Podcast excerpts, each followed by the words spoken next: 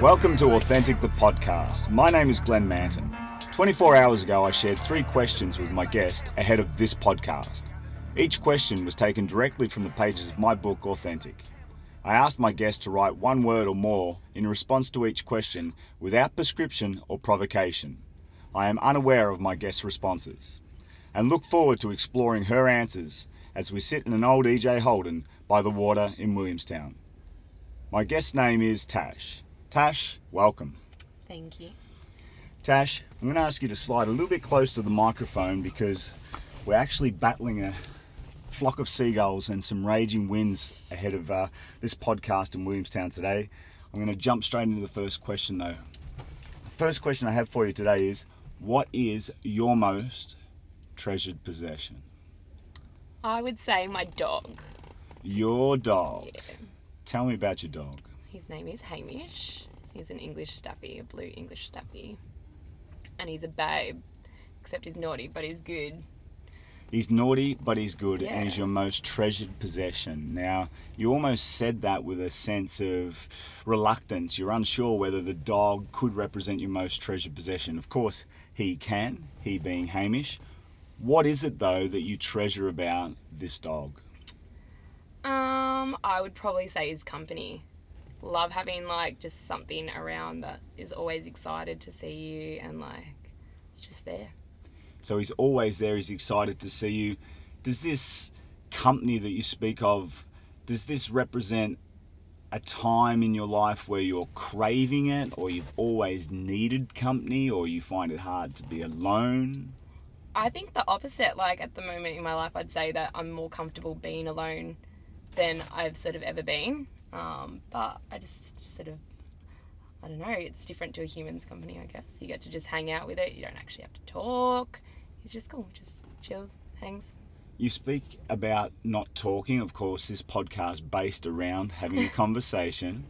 So it can be a little challenging, and of course, Hamish doesn't join us in the EJ Holden today. No. What is it about not talking that gives you a sense of security with this animal? No judgment. Dog can't judge you. It's always just happy to see you. Doesn't matter whether you've had a good day or a bad day, or if you were a bit of a asshole to him earlier in the day. Still happy. Still like same personality within himself. So, like I don't know, probably that. You don't have to get chat back either, which is always nice. So, do you find sometimes interacting with other humans to be somewhat draining or exhausting? yeah, I would say so. I think that energy can be transferred between people quite easily.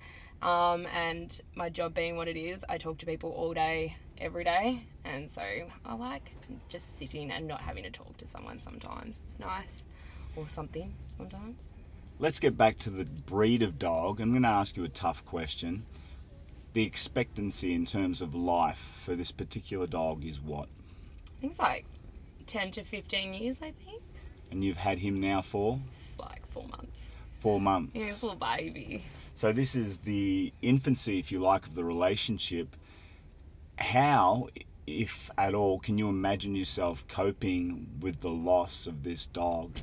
Oh, I would be like a mess. He nearly got hit by a car the other day, and I've never been so upset ever, and he didn't even get hurt. So it's just, I don't ever want to think about things like that. I know you like subconsciously think about them to like mentally prepare yourself, but nah, he's not going to die. He's going to be alive forever. Just on that, your most treasured possession being this particular dog, have you ever lost anything that you treasured previously? I don't know, I don't think so. Not that like has affected me long term. Like, you know, when you're a kid you probably have something that you really like and then you know, you, like you lose it and then you're like really sad about it, but you forget about it ten minutes later. So you can move on very quickly as you're a kid. Yeah. What about the gut feeling when you get a bit older? How do you think you might cope with a loss in terms of something that you were really fond of, really close with? I don't know. I'm much of like I'm one of those people that I always have to talk it out, so I'd probably just talk about it for months on end until it just didn't hurt as much. So, Even though I talk to my dog who doesn't say anything I was back. going to say, you're digging yourself a bit of a hole here. So, hypothetically speaking, and I don't like to go here, and of course, we're touching wood as we speak, me touching my skull. Hamish passes or something else of that sort of variety passes. You said you liked the idea of not having to talk to anyone. Who, in that case, would you turn to to talk to? Who would be the fallback? Probably a picture of Hamish? Nah. I don't know. I, I, I think with things like that, there's nothing anyone could ever say to you to make you feel better. So even if you were to talk to someone and they not like say anything back to you, I think that's still nice. Like, so it's not so much that I, I feel like I'd need a conversation to make myself feel better about it, but like just talking it out, even if it was to like, I don't know, another object or like going to the beach and talking to the beach, which sounds really weird, but No, it doesn't. It's it's quite extraordinary that we've hit this particular path out of the initial question. I really like what you're talking about in terms of uh, you mentioned an object, speaking with an object, or speaking with the beach. And again, our listener has to rely on the description ahead of the show. But I could paint a slightly greater picture for them today. We've had to shift the EJ down to. Uh, the point here in Williamstown, and uh, the water's very choppy. There's a selection of people walking about us. As I mentioned earlier, a flock of seagulls looking back towards the city. It's a lovely, lovely night. But there's also some solitude that can be found here in a conversation. Do you have a place that you often retreat to if you have to have a conversation? Is there someone or something you turn to in terms of a space? always beach.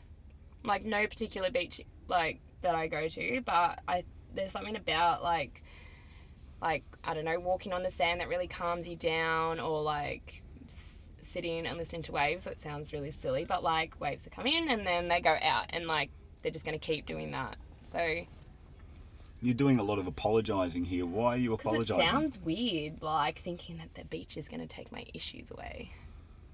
what would be weirder imagining that the beach can help you cope with some of the stresses in life or sitting down with a psychologist in a white jacket uh, while uh, you lie on a couch I don't know. I think both have their. Depends on what kind of person you are. They can both help, but yeah, it just depends. so let me now combine hamish and the beach what do we have if we combine hamish and the beach The happiest dog ever. He loves the beach. Um, I don't know. is that a happy time for you Yeah, I'd say so. your mind drifting off everywhere while you're walking along the beach Yeah, I don't think I've ever been overly sad for too long at the beach, which is nice. So we speak about the beach being a retreat and Hamish, your uh, dog, being your most treasured possession.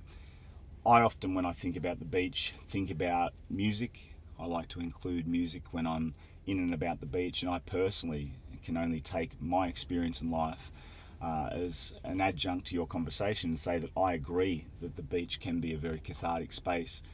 So can music. Is there a particular song, lyric, album, group, moment revolving around centering on music that you can share with us as being influential in your life? Um, I don't think there's any like particular song or lyric that sort of speaks anything to me. I'm definitely one of those people that like I listen to music all the time as like a bit of a, a distraction or a relax or you know a mood changer or anything like that. Like it motivates me when I go to the gym or you know kind of distracts you when you're having a bit of a mood or whatever. But I know no lyrics to any song. I'm terrible. I sing to songs and I just rewrite them because apparently I'm better than the artist who got paid a lot of money to write them. But yeah, I would say that music more so than anything is a mood changer for me. So like if I'm a little bit like unmotivated or a bit down or a bit happy, like you know, you you listen to music to promote that or to to change that in my life, I guess. So, would you be saying that the soundtrack to your life is generally one that's uh, looking to lift you, or one that's looking to just taper off your mood? How, what sort of daily pattern is there, if any? Um, probably more uplifting, and I also like just really sort of relaxing stuff that can, I don't know, just keep it going, just set the mood a bit more rather than change the mood. But yeah, And how do you listen to your music? Well, my car radio is broken, so not in the car. Um, I listen to music a lot at work, and probably just like through my phone, like headphones, at like the gym and stuff. Is it something you enjoy with other people? I think that it's nice and there's music on, like, and it's a party or like a like just a hang or whatever. I think that music definitely can help set a mood and like it's good when people have their favorite songs or whatever or like older songs come on and you sort of like can remember things or you know you know remember being in your lounge room listening to video hits when that was still cool and dancing to it or whatever but yeah I think it's good with other people What about when you're alone, you're in a dark space, tough time? Is there a particular genre that you would turn to in terms of your musical taste? probably overly depressive. Like if you're in a bad mood, you want to be in a bad mood. If Okay, so you shit- send yourself right down Yeah. into it and sit in it. Yeah, you can't just be like, oh, I'm gonna put on like some for all happy when you're in like the depressive state. Got to listen to like some Aurora or something, make you go cry.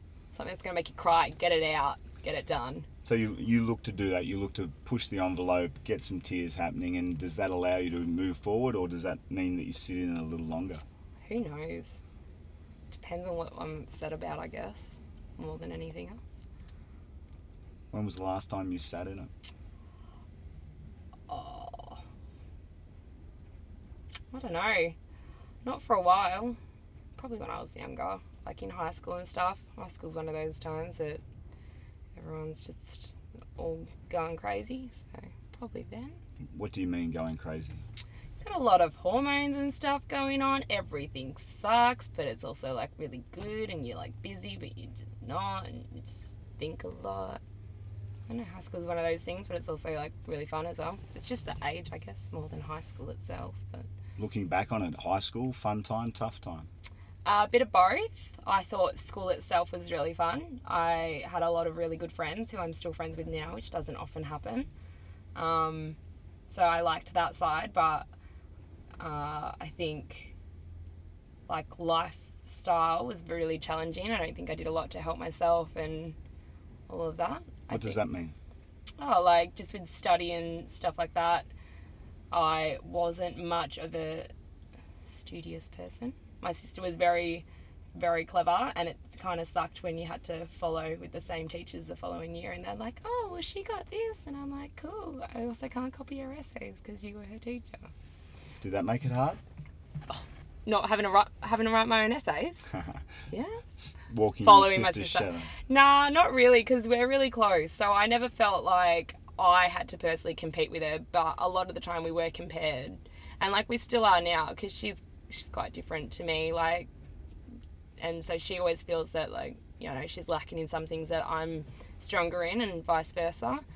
But I think that's, I think it's a healthy way to sort of be. I don't think it's unhealthy to sort of compare yourself to an extent. I think when you're totally wanting to compare yourself and change yourself because you're not happy with who you are, that's a bit unhealthy. But you can always have influences that you want to, you know, be a little bit more like or whatever. But you have to remember, you know, you can't be the same person. You can't just copycat it. So School finished the way you wanted it to finish?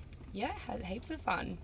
Probably could have studied a little bit more and turned up to a few more of my exams at the end of the year, but I definitely I wouldn't change it. I wouldn't go back and be like, oh, I should definitely study a bit more because I had a lot of fun. I hung out with like my friends a lot more and didn't really worry too much about that. And yeah, We're talking about school days, and it evokes the idea of this third and final question. What advice would you give a younger you? that you can't please everyone. You can't please everyone. Mm. Spoken from a perspective of experience or just a gut feeling, you can't please everyone. Fill me in. You just you're never going to be everyone's cup of tea. Like you could be the best person to someone and they're still not going to like you. And it's fine. You don't have to like everyone. And i think that's that's all right you're not going to like everyone and everyone's not going to like you. As long as i i think if you're kind then it's fine. Does that extend to family? yep. Just because they're your family doesn't mean you have to like them Has that played out in your life? yeah. How so? Oh, I have distant relationships with family members that I should probably be a bit closer with. I don't really have much to do with my biological father, but at the same time, I have an awesome stepfather, so kind of lucky in that sense. Do you Yeah. feel like that's something you'd want to push for, or you're happy to allow that just to move on the way it has? A bit like the water rolling in in front of us, it, it, it'll go where it needs to go. Mm. I think I'm definitely the pusher away of it. I don't really feel the need to have it in my life. So I, I think that just because someone's your family, if they're hurtful or you you know don't really mesh, then you don't really have to keep them ar- around. That sounds pretty bad, but No, it's not like you. Opinion. It's yeah, how you feel. yeah. I don't know. I think that people get a couple of chances and then, yeah. Uh, two chances. That's what a couple. Of, nah, a few. You get you get enough chances. I think. It's different. How, how many is enough? I don't know. It depends on who it is. So like, if you're my sister, you're probably gonna get a lot more than like a friend that I've had for like a year. Where does forgiveness fit into everything for you? I think that forgiveness is something that, like, it comes from the person who has to forgive, not so much the person who needs forgiving. You don't, like, just because someone says that they're sorry or whatever, like, they've done all they can kind of thing, you have to choose to forgive. Um, I think that you can't just be given forgiveness either. Like, it, it's sort of like doubles over, I guess but you can't just expect it. I think that if you know someone wants to forgive, then that's their choice, and if they don't want to, then you also have to allow that. Do you feel like you've forgiven who you need to forgive, or you've given out as much forgiveness as you can? I think that I've forgiven as much as I need to forgive. I don't think that forgiveness always means that you have to allow them back into your life, or you know, I think sometimes as well that forgiveness is more for yourself than for the other person. So, like, just to feel better within yourself and all of that. You're speaking about these relationships and how they are affected by your advice to a younger you. How does the advice to a younger you stand against social media, this sort of platform that we're forever promoting as an important space to connect with other people? I think that social media is one of those things that people forget that there's a real person on the other side of an account or the other side of a picture or whatever. Um, and it's definitely one of those things that you're not going to please everyone. And instead of it being that you're not going to please everyone in your close circle or at your workplace or a customer that comes in or something like that, it's you're not going to please everyone that can access your photo or your account or your podcast or something. It's a lot like it's worldwide instead of like suburb wide. So I think that you definitely just yeah, not one of those things that you should let everyone like just thrash you down over. What do you do when people tear you down for whatever reason? You speak about this not pleasing everyone. That's very authentic to who Tash is, but how do you deal with any negativity that comes your way as a result of that? Um, I think it depends on who it is and in what circumstance. So if it's like in a work circumstance, sometimes you have to just grin and bear it. Like, you know, there's there's work and you've got to do it and you're there to do that. I think that if you're being pleasant, then you know, not everyone is going to like you, but you need to be able to get along with like customers or managers or you know, this that the other. Um, I think in my day to day life, if it was like a friend or something that like we've grown apart and we, you know, change like as you do as you grow older, like you change a bit. I think that sometimes it's okay just to grow apart as well. Like if you're not like, yeah, if you're not who you were initially when you met or whatever, it happens. It happens in like relationships, in friendships, all of it. It's all of same same. Tash, it's been really interesting talking to you, but we need to find out who is Tash. So I'm going to give you an impromptu drum roll here on the dashboard of the old EJ. Fill us in. Who is Tash? I am Tash. I'm 22 from Melbourne, and I am a barista at a health cafe. Well, thanks so much for joining us here this afternoon on what is a very, very swirly afternoon, as was our conversation. We jumped around, we skipped around, but I think our audience will be able to enjoy taking in your thoughts around those three particular questions. Thank you for listening to Authentic the podcast. Whilst we're out of time now, we can continue the conversation electronically via Facebook and Instagram, or you can find me by searching Glenn Manton, and further material associated with this podcast by searching Authentic. To purchase a copy of my book Authentic, please head to www.glennmanton.com.au forward slash book. And don't forget to subscribe to this podcast via iTunes. I look forward to your company again soon.